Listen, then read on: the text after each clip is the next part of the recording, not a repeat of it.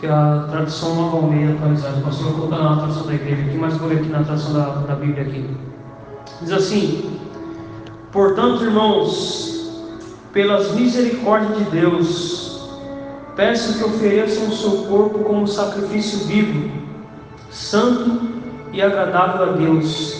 Este é o culto racional de vocês.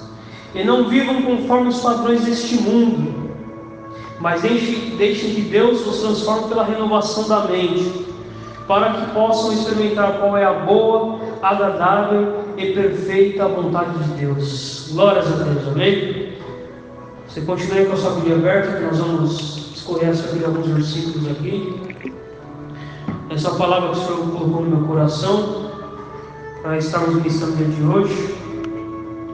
Irmãos, para a gente entender essa palavra aqui, vou falar um pouquinho do contexto histórico da Epístola de Romanos. Nós sabemos que essa, essa epístola foi escrita pelo apóstolo Paulo em torno de ano 57 depois de Cristo, quando Paulo estava em Corinto por ocasião da sua terceira viagem missionária. Depois ele fez concluído seu trabalho na parte leste do Império Romano. O tema dessa epístola, quando você nós vemos ela com mais profundidade, é a justiça de Deus no Evangelho de Jesus Cristo. Uma justiça que julga e salva na cruz de Cristo. Deus julga o pecado e ao mesmo tempo manifesta a sua misericórdia salvífica e aí, se os irmãos pegar lá desde o começo, Paulo ele vai tratar de questões de interesse particular na igreja de Roma. Ele vai abordar temas específicos, pois na igreja havia cristãos judeus e cristãos gentios. Havia tensões na convivência da igreja, os cristãos judeus permaneciam guardando as leis e os cristãos gentios estavam livres das leis judaicas. Então nós vemos aqui que Paulo ele tinha aqui um, um motivo de poder escrever essa carta. Ele sendo direcionado por Deus, ele tinha ali alguma, algumas questões para tratar. E se você pegarmos lá no capítulo 1 até o capítulo 11, Paulo vai tratar primeiramente acerca de doutrinas. Ele vai falar acerca da doutrina da justificação, ele vai falar acerca da doutrina da imputação da justiça de Cristo em nós, ele vai falar acerca da glorificação do homem depois que ele morre, e vai tratar muitas outras questões.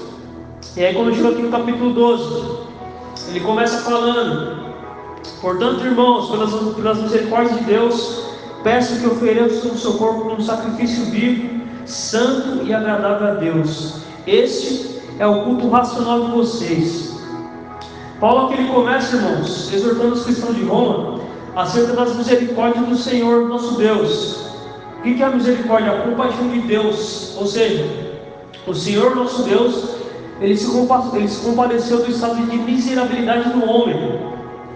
Por que, que eu digo isso, irmãos? Porque quando Adão pecou lá no Éden, quando Eva e Adão pecaram, houve uma ruptura ali na relação entre Deus e o homem. Porque a Bíblia é bem fácil, lá em Isaías 59, 2, que a Bíblia diz que o que separa nós do nosso Deus são os nossos pecados e as nossas iniquidades. Então, ali, a partir do momento que Adão e Eva transgrediram o mandamento do Senhor, houve uma ruptura nessa, nesse relacionamento. Deus não deixou de amar o homem, só que a bênção de Deus ela não era mais da mesma forma, porque ali havia uma ruptura naquela, naquela, naquele relacionamento. E eu coloquei aqui, eu listei pelo menos nove tipos de misericórdia que Paulo cita antes de escrever esse capítulo, esse capítulo 12. Que a primeira misericórdia que Paulo cita é a misericórdia da justificação de Deus. Está lá em Romanos 3, 24 e 25. Quando Paulo ele diz que nós somos justificados gratuitamente pela sua graça, pela redenção que é em Cristo Jesus a qual Deus propôs para a propiciação pela fé no seu sangue, para demonstrar a sua justiça pela remissão dos pecados, dantes cometidos sob a paciência de Deus. Então, que a primeira misericórdia que Deus, que Deus manifesta aqui nessa carta de Paulo, a misericórdia da justificação de Deus. E aí depois Paulo vai discorrendo, ele vai falar acerca da misericórdia da identificação dos crentes com Cristo. O que, que é isso? Paulo aqui nos ensina que eu e você nós nos identificamos com Cristo Jesus, porque Cristo, ele encarnou, ele estava lá no seu trono de glória, ele encarnou, se tornou um homem, assim como eu e você, e sofreu as mesmas paixões que você sofremos. Só que Cristo nunca pecou, porque Cristo ele era perfeito. Cristo ele possui a natureza divina e humana. Que quando Cristo ele se tornou um homem, Cristo ele se identifica comigo e com você nessa noite, meus irmãos. E aí Paulo diz para não ficar nas palavras, lá em Romanos 6,3. Ou não sabeis que todos quantos fomos batizados em Jesus Cristo, fomos batizados na sua morte. Então Paulo aqui está falando dessa relação de Deus com o homem, acerca da misericórdia de Deus. A terceira misericórdia que eu listei aqui que nós precisamos entender é a misericórdia da reconciliação de Deus com os homens. Está lá em Romanos 5,10. Paulo está falando acerca da questão da justificação. Ele diz que eu você, nós somos inimigos de Deus, nós somos reconciliados com Deus pela morte de seu filho. Então olha que irmão. Nós temos aqui que a obra da salvação, eu e você não temos mérito algum nessa obra de salvação. Ela foi totalmente curada por Deus. O que você manifestamos nesta obra é apenas arrependimento e fé no Senhor Jesus Cristo. Paulo ele foi muito feliz com esse texto. Ele disse lá, Romanos 5,10: Porque nós, sendo inimigos, inimigos, fomos reconciliados com Deus pela morte de seu filho, muito mais tendo sido já reconciliados, seremos salvos pela sua vida. Então Paulo aqui mostra que Deus, ele manifesta essa misericórdia de nos reconciliarmos com Ele. E aí o quarto ponto que eu listei aqui, a misericórdia da graça superabundante de Deus. No mesmo capítulo 5, Paulo discorrendo, ele diz assim, ó, veio porém a lei, para que a ofensa abundasse, mas onde o pecado abundou, superabundou a graça de Deus. Então veja aqui que Deus ele é rico em misericórdia para conosco, irmãos. Porque Deus ele se manifesta de várias formas para poder salvar o homem pecador. E há muitos homens que ainda querem comparar Deus pelos, pelos seus pecados, querem comparar Deus pelos seus erros. Paulo aqui mostra que Deus ele é um ser totalmente misericordioso, meus irmãos. A quinta misericórdia que Deus manifesta nessa epístola de Romanos é a misericórdia da permanência do Espírito Santo no íntimo dos crentes. Ele diz lá em Romanos 8, 9: Vós, porém, não estáis na carne, mas no Espírito, se é que o Espírito de Deus habita em vós. Mas se alguém não tem Espírito de Cristo, esse tal não é dele.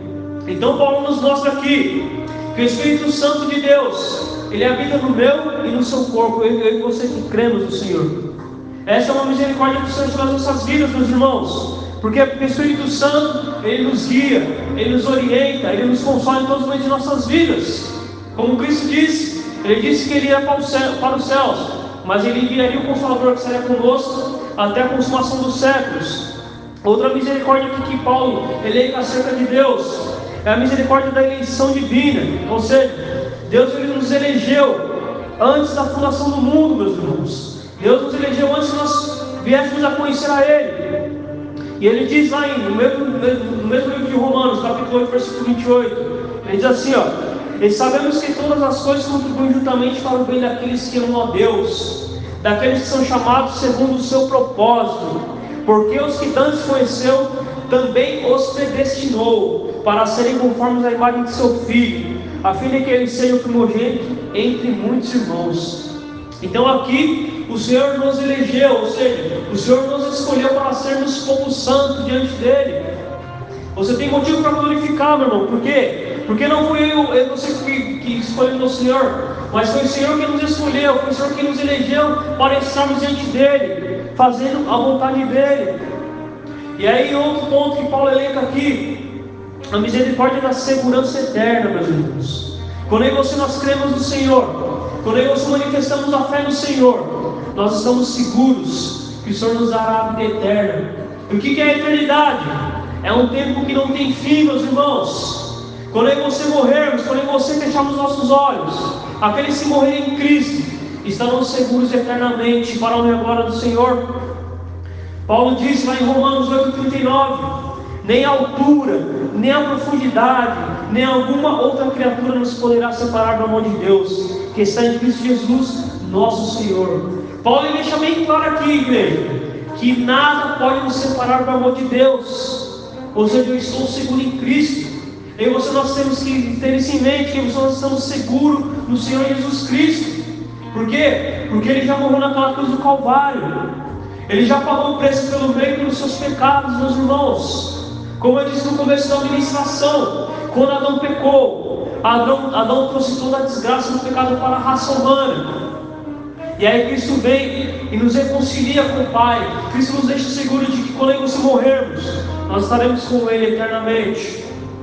A outra misericórdia que Deus manifesta aqui, que Paulo elenca aqui, É a misericórdia da glorificação final. Ou seja, nós iremos morar num corpo glorificado pelo Senhor, um corpo incorruptível, meus irmãos. Paulo diz assim, ó, no verso capítulo 8, versículo 29 e 30, ele diz: Porque os que dantes conheceu, também os predestinou para serem conformes à imagem de seu filho, a fim de que ele seja o primogênito entre muitos irmãos. E aos que predestinou, a estes também chamou. E aos que chamou, a estes também justificou. E aos que justificou, a estes também glorificou. Então nós entendemos aqui que pela misericórdia do Senhor, nós seremos glorificados quando chegarmos no céu, meus irmãos. A última misericórdia que, que eu elenquei aqui, que Paulo discorre também, é a misericórdia da herança que possuímos em Cristo. O que, que Paulo quer dizer aqui? Ó?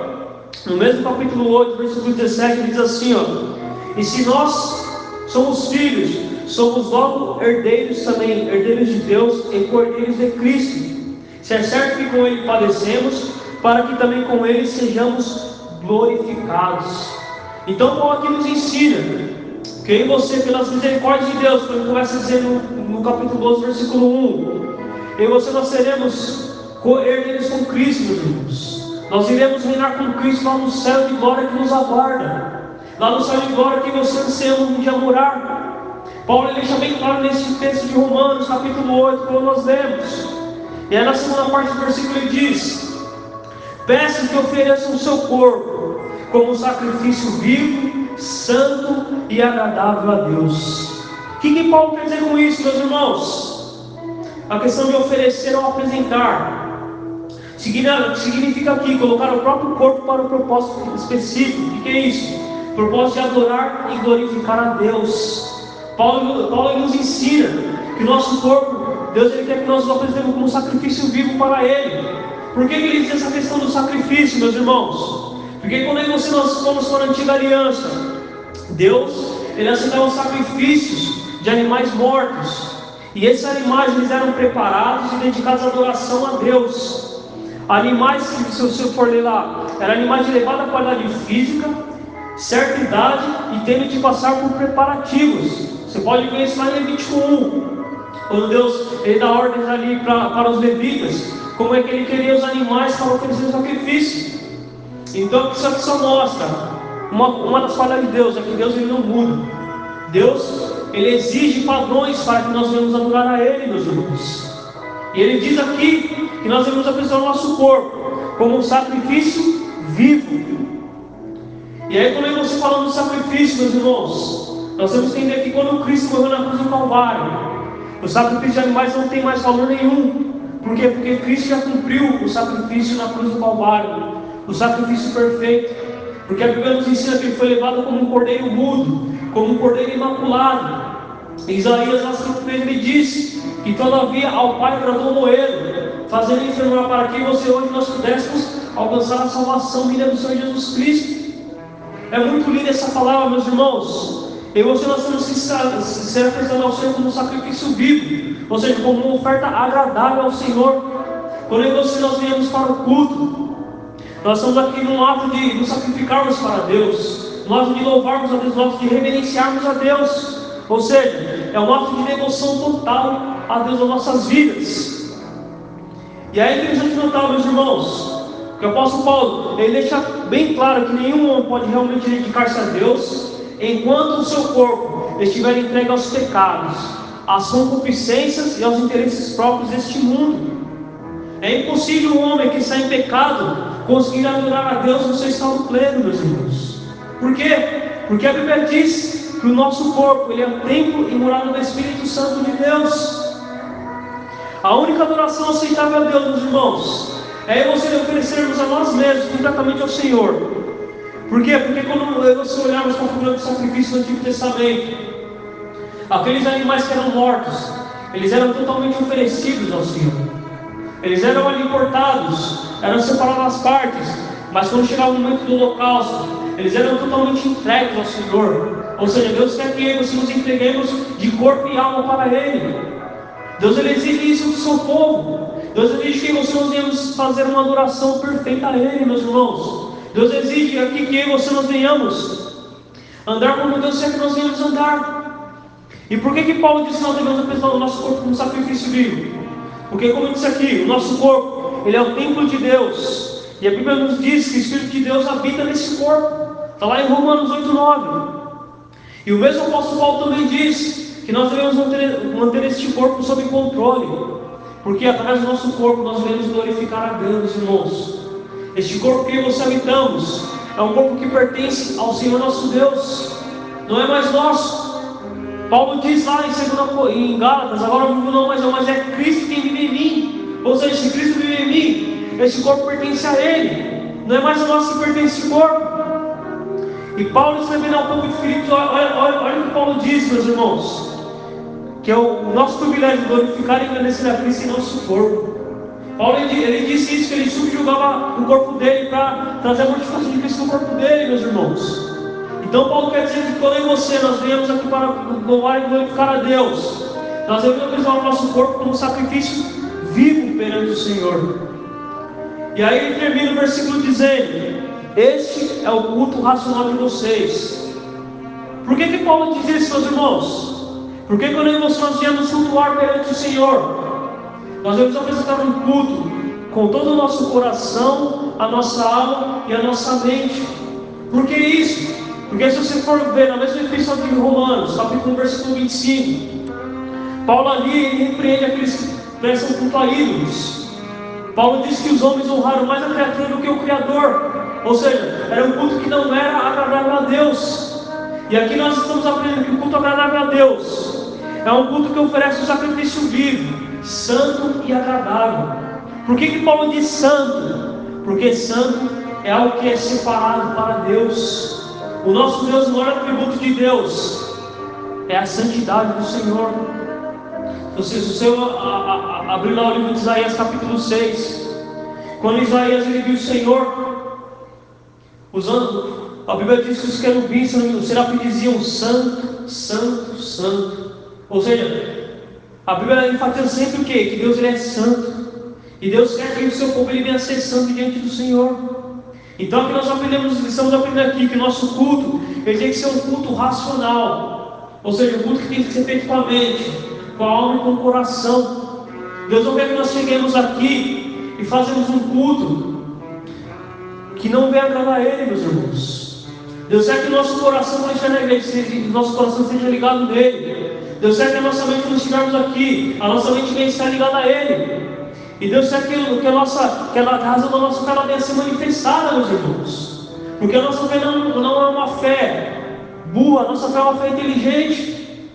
Nós adoramos um Deus que emana Escrituras. A história dá conta de que Cristo ele morreu e ressuscitou, meus irmãos. Nós não cremos na história da carrochinha. Nós não cremos em falsos profetas. Nós temos as santas palavras do Senhor. Jesus Cristo ele é um ser real, não é um ser imaginário, como muitos acreditam que, que ele é, mas ele é um ser real. E para nós encontrarmos esse, esse Jesus Cristo, nós temos que crer, crer que ele morreu e ressuscitou ao terceiro dia, meus irmãos. Era isso que Paulo estava querendo quando ele diz que esse é o culto racional. Ou seja, a nossa fé tem uma razão de ser, a nossa fé tem uma razão de existir. A nossa fé ela tem um porquê de nós manifestarmos ela, meus irmãos. É interessante notar isso, porque porque muitos irmãos vêm à igreja e estão no mundo da lua. E depois querem que Deus fale com ele, meus irmãos. Deus quer toda a adoração voltada para Ele. Deus não quer um culto antropocêntrico onde o homem é o centro.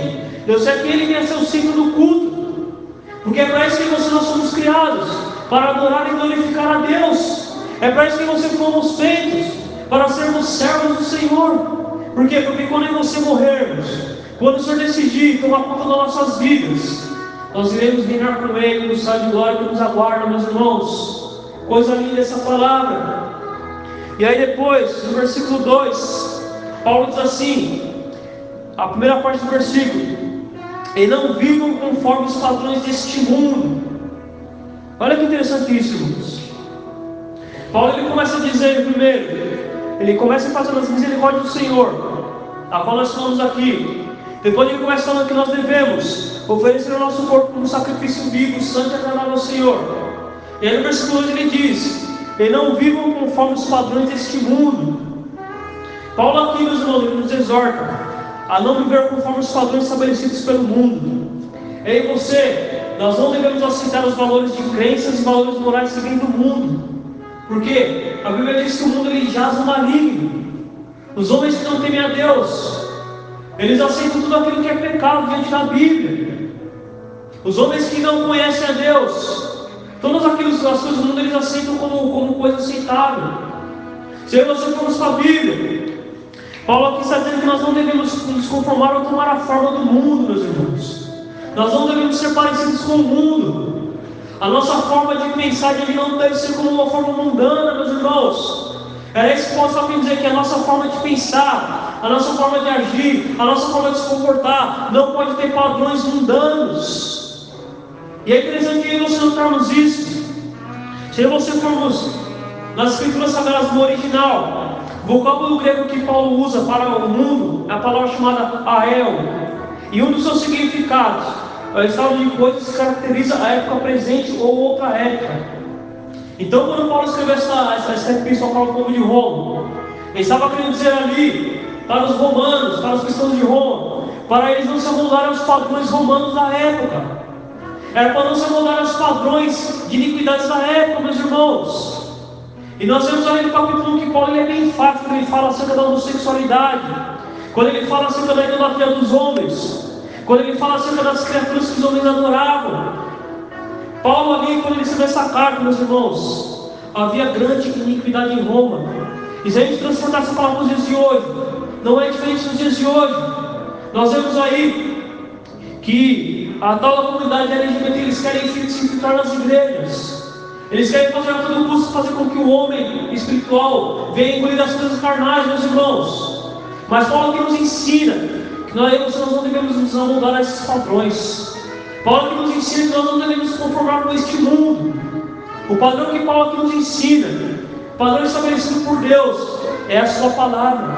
Esse é o padrão que Paulo quer que vocês venham seguir, meus irmãos. Porque os homens naquela época, os homens que ainda não conheciam a presença que eles se amoldaram a esse padrão imposto pelo povo de Roma. E Roma nessa época era uma cidade muito populosa, meus irmãos. Havia provavelmente um milhão de habitantes em Roma. Era uma cidade, era uma metrópole cosmopolita já. Havia muitas muitas pessoas nessa cidade. E aí Paulo sabia que o Evangelho iria fazer, Paulo sabia que o Evangelho iria transformar vidas naquele lugar. E ele exorta o povo para não tomar os padrões da época. Paulo não queria que o povo se tornasse mundano naquela época. E se a gente for ver nos dias de hoje, quantos cristãos que não leem a Bíblia, quantos cristãos que, que não têm contato com o Senhor diariamente, acham normais esse tipo de pecados que a igreja condena? Quantos cristãos são passivos frente às coisas que acontecem nos dias de hoje, meus irmãos? Cristãos pastores gays aí se revelando. Esses homens não são homens de Deus, são falsos profetas. E a igreja querendo abraçar esse tipo de evangelho, meus irmãos. Esse não é o evangelho de Jesus Cristo. Jesus disse: aquele que quiser vir após mim, negue-se a si mesmo. Se você declara que você crê em Jesus Cristo, você deve negar a sua natureza carnal, meu irmão. Era isso que Paulo estava querendo dizer. Esse é o verdadeiro evangelho.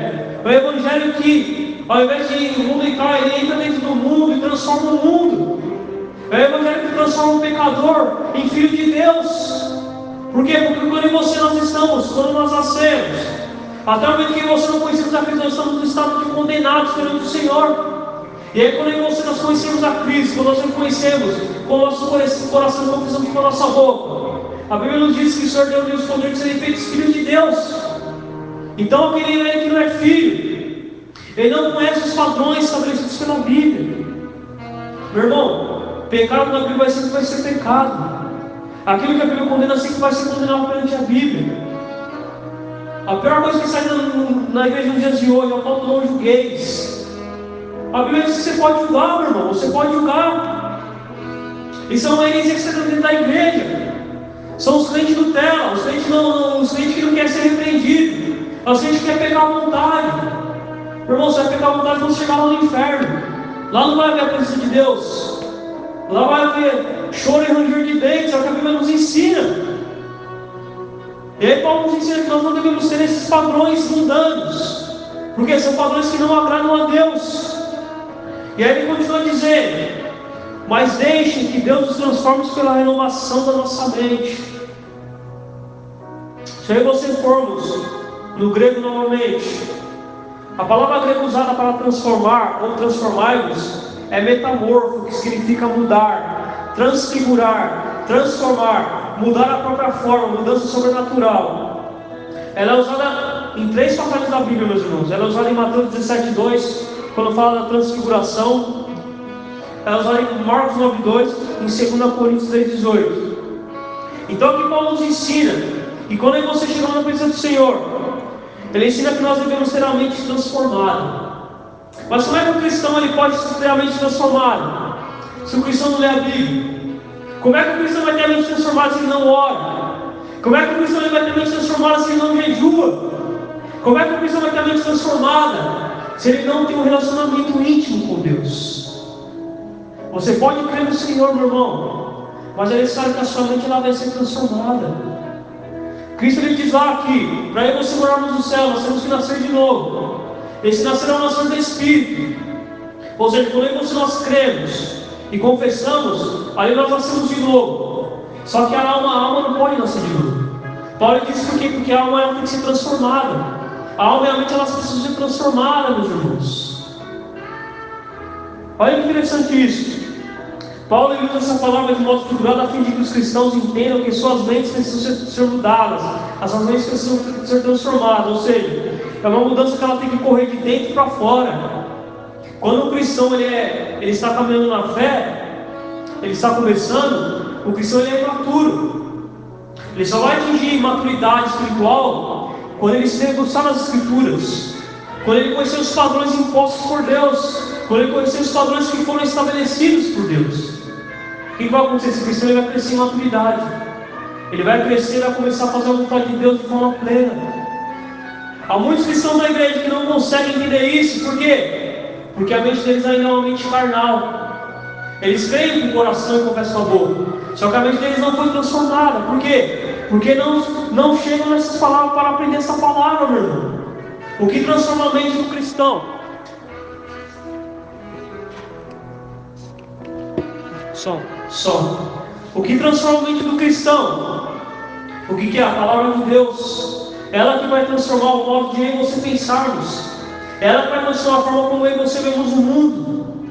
Todo cristão ele tem que ter a, a sua cosmovisão cristã, ou seja, Cristo é o centro de todas as coisas. Se Cristo não for o centro, irmão, sai fora disso. Paulo aqui nos exorta, meus irmãos, a fim de entendermos que a mente controla o corpo e a abolição ela controla a mente. O que é abolição, meus irmãos? É a ação de escolher ou decidir. Olha que interessante isso. Para não ficar nas minhas palavras, lá em Romanos 7, versículo 15 a 21, Paulo descreve isso perfeitamente. Eu vou ler aqui para não ficar nas minhas palavras, meus irmãos. Romanos capítulo 7, versículo 15. Olha que interessante isso. Quando Paulo está falando acerca do, do desejo do carnal, do homem carnal. Ele diz assim, ó. A partir do verso 15 diz assim: Porque nem mesmo cumprindo o meu próprio modo de agir, pois não faço o que prefiro e sim o que detesto. Ora, se faço o que não quero, eu concordo com a lei que é boa. Nesse caso, quem faz isso já não sou eu, mas o pecado que habita em mim. Porque eu sei que em mim, isso é na minha carne, não habita bem nenhum. Pois o querer, pois o querer, o bem está em mim, mas não realizado. Porque não faço o bem que eu quero, mas o mal que eu não quero, esse faço. Mas se, se eu faço o que não quero, já não sou eu que o faço, sim o pecado que habita em mim. Assim encontro essa lei: quando quero fazer o bem, o mal reside em mim. Então Paulo aqui deixa claro que você nós precisamos ser transformados também na nossa mente, meus irmãos. Por quê? Porque os desejos carnais, ele pode vir e fazer com que você venha pecar perante o Senhor. É necessário os cristãos entenderem isso, meus irmãos. Por que eu estou dizendo isso? Porque tem muitos cristãos que acreditam que podem controlar a volição, ou seja, podem controlar o desejo pela força de vontade. Não, não é assim que você vai vencer, meu irmão. Você só vai vencer quando a sua mente ela for, ela for transformada pelo Senhor. Quando a sua mente não tiver mais padrões mundanos. Quando a sua mente ela entender os atributos de Deus. Quando a sua mente ela absorver a palavra de Deus. Aí sim a sua mente ela será transformada. Aí sim o seu intelecto ele será transformado para o Senhor. Há muitos que estão na igreja